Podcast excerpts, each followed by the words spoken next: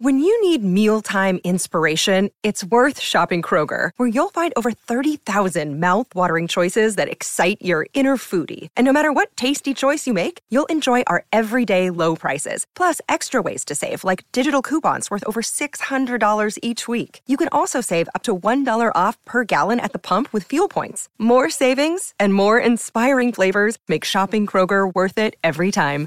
Kroger, fresh for everyone. Fuel restrictions apply.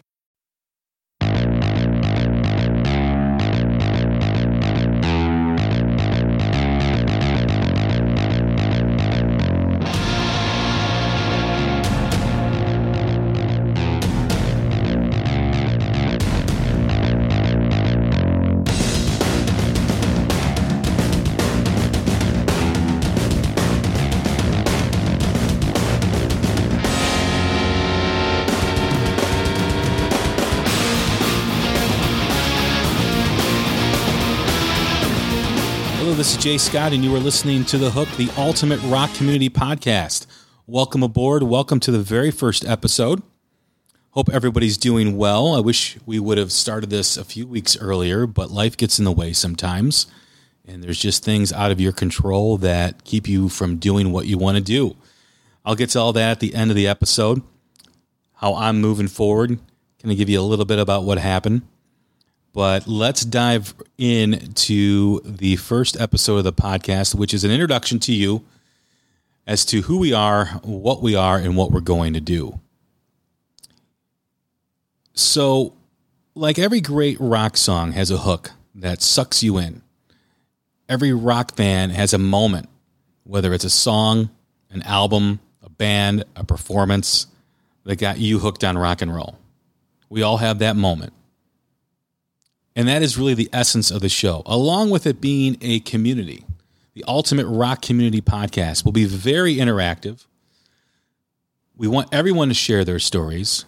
If you feel comfortable enough and you've got something to say, we want you on the podcast. I may reach out to you if I think that you have something great to share. But it will be that community. It will be that feeling that you're hanging out with your friends and you're talking about your memories of when you were a kid, about being introduced to rock, whether it was from a sibling, a friend, an uncle, just turn on the TV or the radio.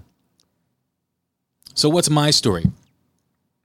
When I was growing up in the suburb in the suburbs of Chicago, my grandfather was a piano player. My grandfather used to play piano in the speakeasies during the time of Prohibition and the time afterwards.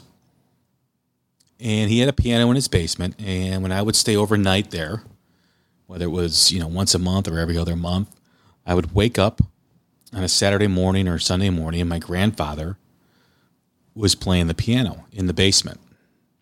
They had a finished basement and they had this baby grand piano that is now a family heirloom that is still in our family. And my grandfather was the type of piano player that would hit the keys really hard. And his playing sounded similar to what like thunder I used to call it when I was a kid because it would rumble the house. And of course, I would wake up as he'd be playing at eight o'clock in the morning or even earlier than that or a tad bit later. And I'd walk into the kitchen where my grandmother was making breakfast and I would just sit at the kitchen table and listen to my grandfather play big band music, Liberace, Frank Sinatra, Tony Bennett, Dean Martin, all that style of music. And he'd come up the stairs when he was done, you know, with the cigarette hanging from his mouth or hanging from his lip.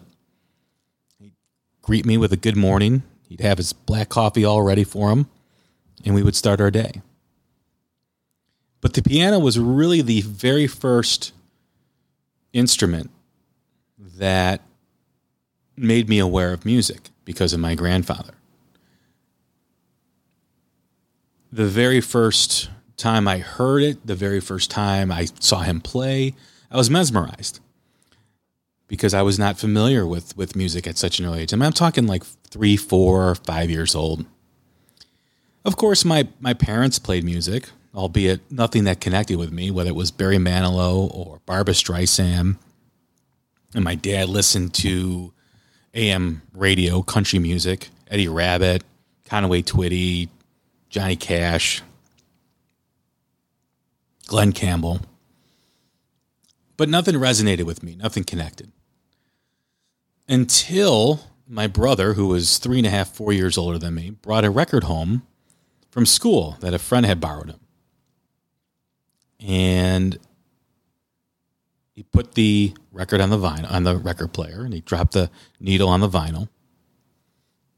And the first song I heard, the first rock song I heard was piano in the beginning. It had, it had piano in the intro. And that song was Don't Stop Believing by Journey.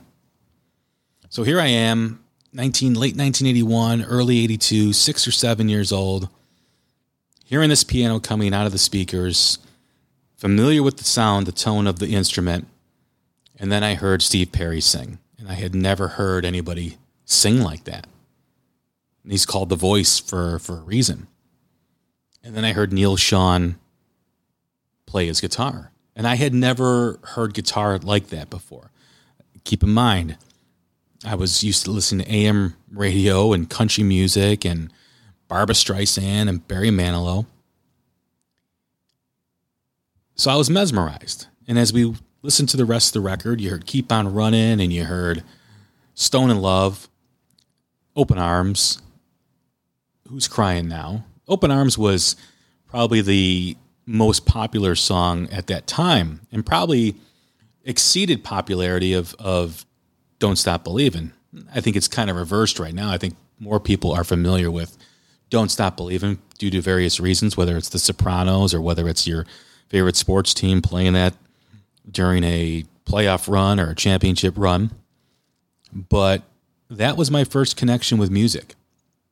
And then, of course, Journey had the video game come out after that. And they were just, at that time, probably the biggest or close to rock band. Now, they weren't on the harder side. We all know that. But they were I don't know if you want to call them pop back then. I don't know if they were pop. Maybe I know Open Arms, you know, had a big crossover appeal, and anytime you went to a Journey song back in the day and they play that song, every woman, girl would scream because they loved the song. But it was at the time it was the edgiest thing that I had heard. Until about four months later, five months later, my brother had bought brought home a cassette that a friend had made for him. And before my brother had a boombox or a, you know a stereo, we had like these tape players that were about the length of a shoebox, and on one side was the keys, you know, whether you hit play, record, fast forward, rewind, and then a you know, it would open up and you'd put the cassette in, you play it and have that one speaker, and it sounded horrible. But nevertheless, that's that's what we had to work with back then. So I put this tape in, and this was my introduction to Judas Priest. Way more edgier than Journey. And there was only two songs on the tape, and that was "You Got Another Thing Coming" and the live version of "Diamonds and Rust," which I believe was from Unleashed in the East. And again, mesmerizing this was way more edgier and way heavier than Journey. Rob Halford's voice was way different than Steve Perry's. The songs were just more like anthems. And again, I, I wanted more. My my hunger for more music like this kept growing. So in between the next moment, a few things happened. One was there was this radio station called WMET that was local to Chicago that played hard rock music. And they played everything from Greg Kihn Band to Genesis to Quiet Riot to Led Zeppelin. And I don't remember if I knew who the bands were. I kind of just knew the songs and the melodies and you know, back in the day, you didn't have a scroll at the bottom of your stereo that told you what you were listening to. And, you know, you would try to hear the DJ say who it was. You not always remembered it, but that was your way of getting music. And in the winters in Chicago, which are very cold and brutal sometimes, my brother and I would just sit on the bedroom floor and listen to WMET. The next moment, a couple months later, another one of my brother's friends, must have had really cool friends because they were always giving him this music, borrowed him Van Halen 1. And my only knowledge of Van Halen at that time was listening at the age of seven years old an interview with David Lee Roth on WMET, the radio station. And you can imagine what that was like because we all know what David Lee Roth is like. So I was home. My brother was out with my father. My mother was home. She was cleaning the kitchen. So I went in, I grabbed this record, and I grabbed the big headphones that we had back in the day that looked like, I don't know, something you wore in a spaceship, you know, if you were like an astronaut. And you had the big plug, you know, that you put in the, you know, the stereo. I took my mom's Barry Manilow record off and I put on Van Halen 1. And I grew up in the era of Star Wars, right? Young kid, seeing all these special effects, all these sound effects in the movie Star Wars. Very impressionable at the time. The coolest thing a kid ever, you know could see at that time. So I dropped the needle down on the record, put the headphones on, and I hear the introduction to Running with the Devil. And we all know what that sounds like. And I was again mesmerized. Like, what is this? And then you heard the song kick in. You heard David Lee Roth scream like a banshee. Eddie Van Eddie Van Halen's whistling guitar solo. It was incredible. And then we all know what came after that, which was Eruption. And I had heard guitar players, and I had heard Neal Schon. I had heard the guys in Judas Priest, obviously the ones on the radio that I heard, but I couldn't identify with who they are. But Eruption was completely different. It was out of this world. I did not know if someone was actually playing it, if it was, I, I, didn't know what it was. If someone was playing it, I kept thinking to myself, how is he doing that? How is he making his guitar sound like that? It was, it was incredible. And then you really got me kicked in, and I realized why I subconsciously grabbed the headphones that my mother didn't I didn't want my mother to hear because during the the break after the solo, we got to experience, or I got to experience at a young age, what sexual um, innuendo or whatever you want to call it, uh, scandalous moment during the song. That's of, of course not in the original Kinks version. And of course, I didn't know was scandalous until years later when I was like, oh, wow, they were kind of doing some funky stuff in that song. But as seven, you know, eight years old, you, you kind of didn't really know what was going on. Again, it was a different time. You, you held on to your innocence a lot longer back in the day. So Journey, Judas Priest, Van Halen. I remember seeing the Iron Maiden poster at a friend's house who had an older brother, a top to bottom wall poster of the cover of Number of the Beast. I don't know whether to think it was cool or whether to be scared out of my mind. It was all just coming at me, and I wanted more. And then a very important moment happened, which was the US Festival. 1983, summer of 1983, seven bands on the bill Motley Crue, Quiet Riot, Judas Priest, Ozzy Osbourne, Triumph, Scorpions, Van Halen. And this was the first visual that I had. I mean, I mean, I'd heard all the, you know these bands. I I never saw what Judas Priest looked like. I never saw what Quiet Riot looked like. I never saw what Van Halen looked like. So when all these bands were playing, this was a whole new experience being exposed to the visual aspect of music because the visual is just as important as the actual music sometimes. So this was on a platform called On TV. This is pre-cable, and I don't know if this was just local to Chicago, but what it was basically, you had your regular TV channels, and then there was this box. You got this box that you put above your TV, and it was like a switch. And you switched it from regular TV to on TV, and they showed regular movies. I think they you know, Time Bandits was one of them. Star Wars, Cat People, uh, Valley Girl, I think was another one. Happy Birthday to Me, which was this weird horror movie. So they were going to have the I think the U.S. festival is broken up into two parts. I think there was one weekend or where one month they had four days, and then it was three days on another one. So they were going to show the heavy metal day on the Saturday. That's what it was called, the heavy metal day. And yes, those all those bands were considered heavy metal back in the early 80s. So I don't remember Motley Crue being on the televised portion of the broadcast. I do remember Quiet Riot. I don't know if I missed Motley Crue or they were they were cut f- because of time constraints, but Quiet Riot was the first band that I saw that day.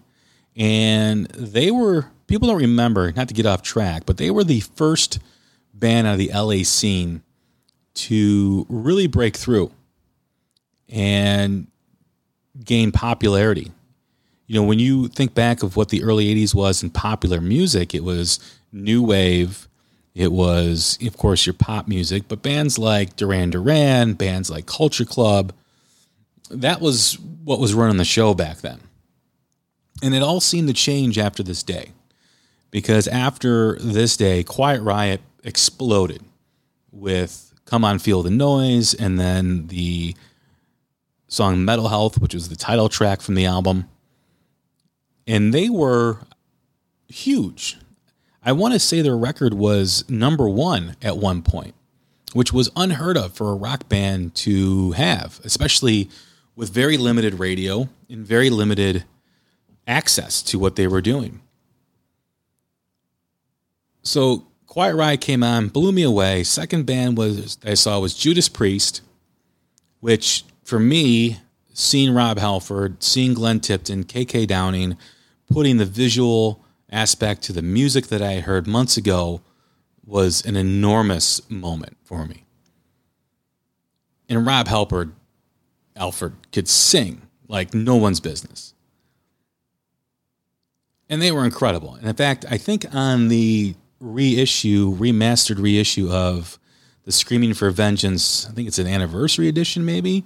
The second disc is either the live show on CD or a DVD of the show. I highly recommend picking it up because it's extremely well packaged and it's extremely well done. So Judas Priest, then on to Ozzy, and I believe this was the first show with Jakey Lee after Randy Rhoads had passed and Brad Gillis had replaced Randy Rhoads to finish up the Diary, Diary of a Madman tour. I don't know, it may have been a few shows into it, but I think this was the, the very first show, the introduction of Jakey Lee. I could be wrong. And Ozzy at the time was considered like the second coming of the devil. I mean, I had to sneak records of Ozzy into my house as I got older, and, and Ozzy was pretty much banned from me be, ever being able to play it. It was just now he's a pop culture icon, which I can't even express to you how just incredible that is. So Ozzy plays, Triumph comes on, and Triumph was really good. Um, they probably were the probably the most non hard rock heavy metal band of, the, of, that day. I mean, they were hard rock, definitely. I, you know, they were considered heavy metal, but they definitely weren't. They were a three piece band that was excellent. They had songs like Lay It on the Line and Fight the Good Fight. Um, my personal favorite, World of Fantasy. But they were awesome. Um, Triumph or Scorpions, which was the next act, next act, were probably the two best bands that day. And Scorpions, of course, was on the Blackout tour. You know, they had songs like No One Like You, the title track Blackout, Can't Live Without You. Just a really great, just a really great album. And then, of course, the headline act, Van Halen. And this was my first time seeing Van Halen play and, and seeing them visually. And David Lee Roth comes out. Romeo Delight was the first song, and they were incredibly sloppy. I didn't know that back then. I was just excited to see him. Now, when you watch old video, you see how just, I mean, incoherent they were. I mean, the first song, Romeo Delight, Daily Roth forgets the words. And they came on late, as the story goes, because as all these bands were playing throughout the day, they were partying throughout the day. And when they were expected to go on after Scorpions, they were not in the condition to get up on stage. They had to wait, and people were waiting for an hour or two for Van Halen to appear on the stage. Nevertheless, it was still an incredible moment. But you know, Eddie Van Halen and Michael Anthony, Alex Van Halen, it was just an incredible show my brother and I watched this. We barely moved the whole time. You know, you couldn't pause things back in the day, so we had to wait. You know, between acts when there was a break to go get our lunch or to go to the bathroom or do whatever. But we didn't leave the house, and our parents let us watch it, which was really cool. And they kind of left us alone until my mother came in late at night. Because remember, this was on the West Coast, so you know they're two hours behind us. So when Van Halen was on, which was a couple hours late, it was like 11 o'clock our time, 12 o'clock, midnight, maybe. So my mom comes in after us being in the living room all day watching this. And David Lee Roth has a wardrobe change and comes out with assless chaps, which I didn't know those pants existed when I was seven, eight years old, nine years old. I think I no eighty three, so I was eight. So he's dancing around with assless chaps, jumping around, doing kicks, doing splits, whatever. My mom's walking in. She goes, "What are you guys watching?" And we're like, "You know, the U.S. Festival." And and she looks at the TV and Daily Rod's shaking his ass, and she's like, "What are you boys watching?" And it was like no big deal. We just looked at my mother and said, It's Van Halen, mom. It's Daily Roth. She's like, What does he have on? I go, We don't know, but this is really cool. And if you ever have a chance to look at video footage of the show, it's on YouTube. I highly suggest you do watch it because it's amazing. But that day was a, a big moment for me in my journey into rock music, no pun intended. And what came after that was a different experience because instead of just listening, there became more visual outlets. The same on TV that had the US Festival began showing rock videos in the morning. So my brother and I would get up for school, my parents would get us up, and we were motivated because we wanted to watch the music videos because they weren't showing movies at that time. They had like a two hour block of rock videos. So we would get dressed, we'd eat our breakfast, and we would wait for my mom to drive us to school. She was getting ready for work. And we had about, you know, maybe 20 minutes, 15, 20, 25 minutes. And we would catch about maybe four or five videos. And we saw Def Leppard, Pyromania. We saw Motley Crue, Looks That Kill. We Ratt started to come around at that time with Round and Round, Twisted Sister. We're not to take it. Uh, Night Ranger, I think, had a video. Don't tell me you love me. Uh, but just breaking the law from Judas Priest, whatever. I mean, it was just it was a huge moment because we started to be enticed by the visual aspect of the music and the music of the 80s, whether it's the early 80s where it's more raw, to the end of the 80s where it kind of lost its way. The visual aspect was always important, more so than the 70s. Of course, you had bands like Kiss and bands like Queen, which were a very both visual acts. There were a few others, but pretty much all throughout the '80s were were were was, was were bands and artists that were playing good music, but also the visual was very important. I mean, you think about those Twisted Sister videos. and you think about the Motley Crue video for Too Young to Fall in Love or Looks That Kill, or you think about the Ratt videos with Milton Berle, and you think about the early Van Halen videos with Pretty Woman into Jump. I mean, when you look at that video for Jump and you look at the camera angle of that video where it's slightly above or slightly below the point of view, the eye point of view, that changed the way videos were filmed. Look back at that video. The song was a big song at the time. It's not one of my favorite Van Halen songs, but if you look at the influence of how they shot that video and what came after, it was huge. It was it was so big. But the visual aspect of music was very important. I remember them showing the video from the Escape Tour by Journey, the live show, where I think Steve Perry has a yellow and black top. But they showed that. That was my first experience of seeing Journey and what they looked like. So that was a very important point for my generation, for kids my age, because it wasn't just like staring into a speaker. It, you had the visual outlet. And then, of course, MTV came, which again changed the game. I don't know. I, MTV may have already been in, um, they may have already had started. I think, I think because they did show the US festival. So I think they started in like 82, but we didn't have cable back then. We just had the on TV. So when we switched to cable, we had MTV, but MTV was still playing a lot of new wave and a lot of punk, like The Clash and Culture Club and uh, Duran Duran and, and Men at Work and all the bands that were popular at that time. And it really wasn't until the US festival that things started to change. You started to see Def Leppard, Pyromania you started to see all the videos that on TV was playing, now cable with MTV was playing. And it really took off. There are a lot of bands that owe their success to MTV because of that visual outlet that it produced and helped them with.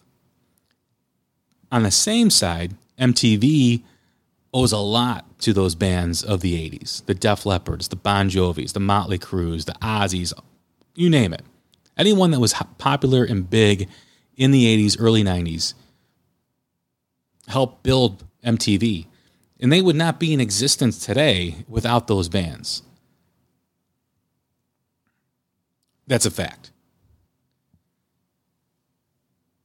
So, as I moved on, you know, through my life and got older and experienced new artists and new bands, I always go back to the, that beginning for me when I heard the Journey, and I heard the Judas Priests, Van Halen, Iron Maiden, Motley Crue, Quiet Riot, all those bands.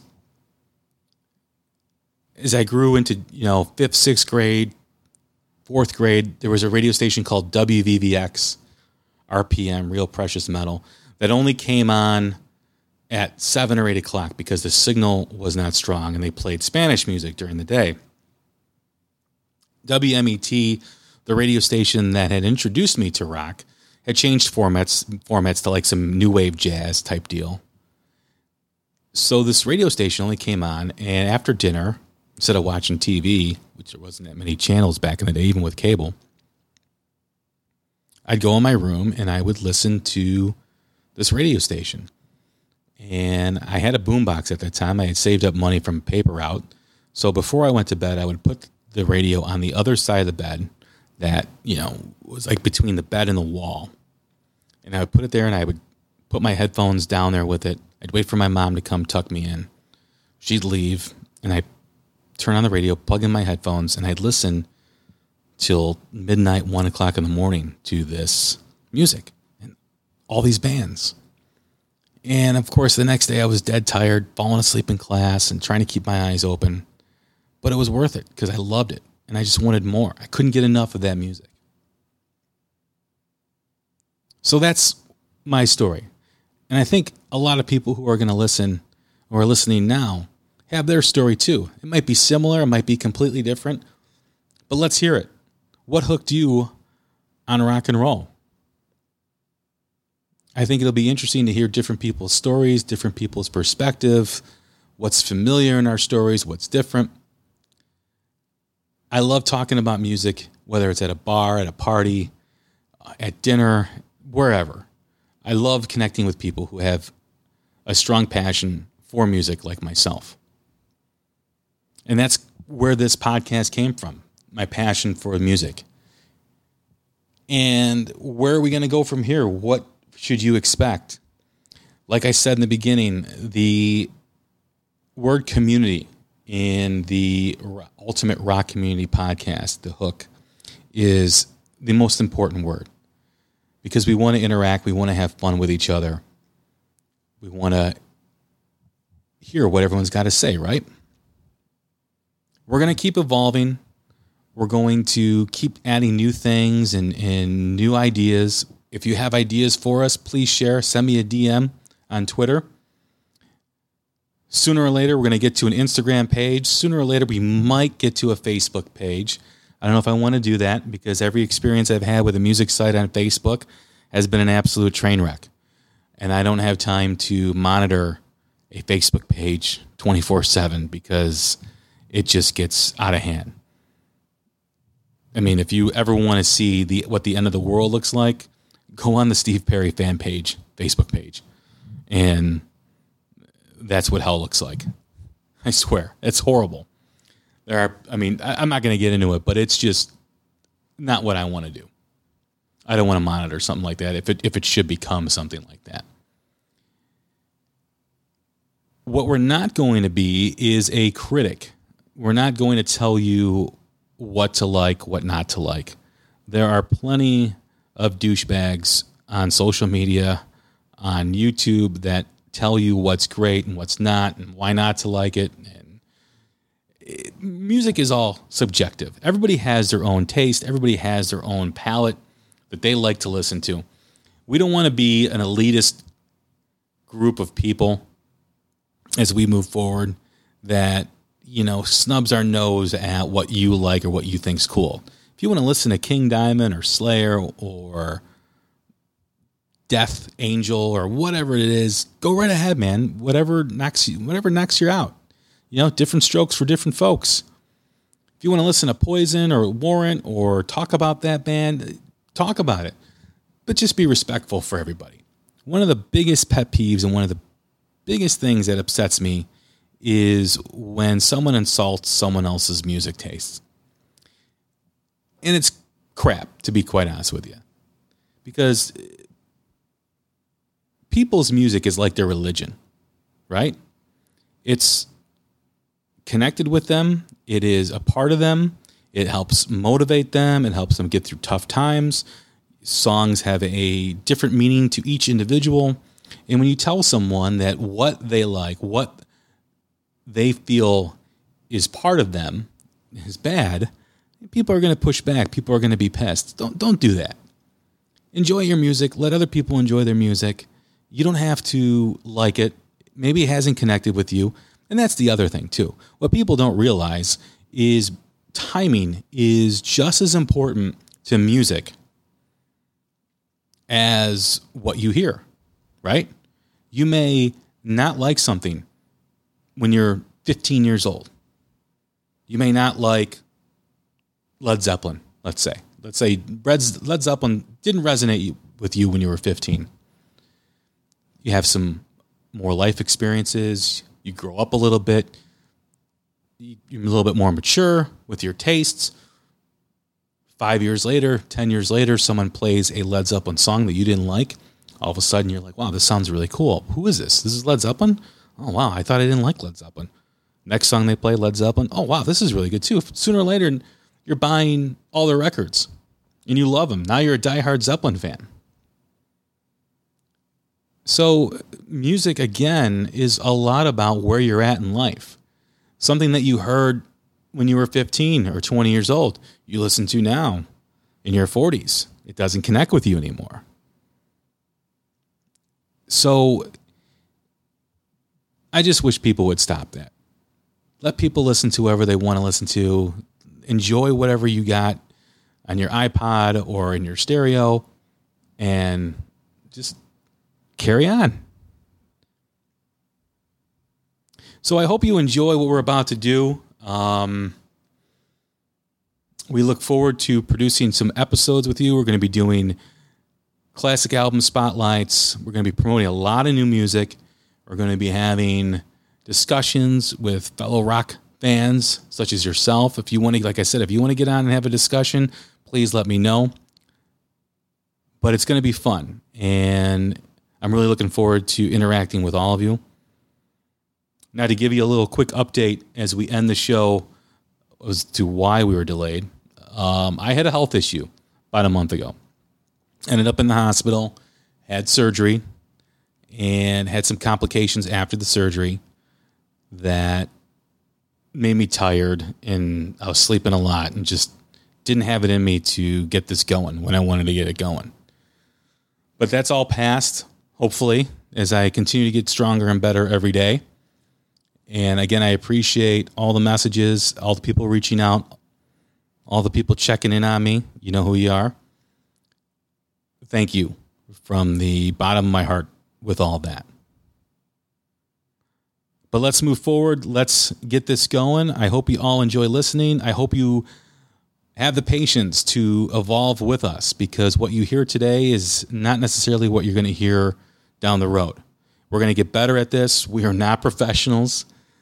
So, you know, if if something is not edited correctly or I say something that may not sound right, just you know, let's not get all bent out of shape and let's not, you know, ruin it for everybody.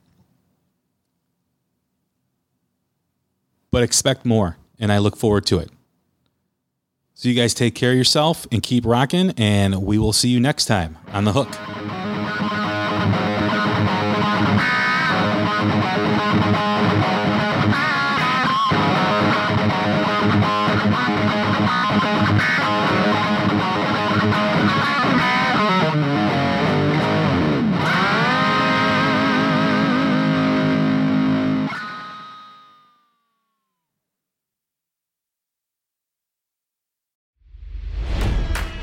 It's NFL draft season, and that means it's time to start thinking about fantasy football. FantasyPoints.com features industry leading experts and prognosticators using proprietary hand charted data to help you score more fantasy points. FantasyPoints.com is the place to go for whatever kind of fantasy football you play. Whether you play fantasy football, daily fantasy sports, or do a little bit of everything, Fantasy Points has the meticulously researched content to guide you to victory. And why wait for the fall? Fantasy Points also covers the new spring football league, the UFL. Join the guru, John Hansen, Scott Barrett, Joe Dolan, and other massive names in the fantasy football universe with an exclusive offer. Use code Pantheon for 15% off any fantasy points package, including the all in package, with access to every article, tool, and data nugget that Fantasy Points has to offer. That's fantasypoints.com and code Pantheon for 15% off at Fantasy Points. Fantasypoints.com. Code Pantheon. Score more fantasy points.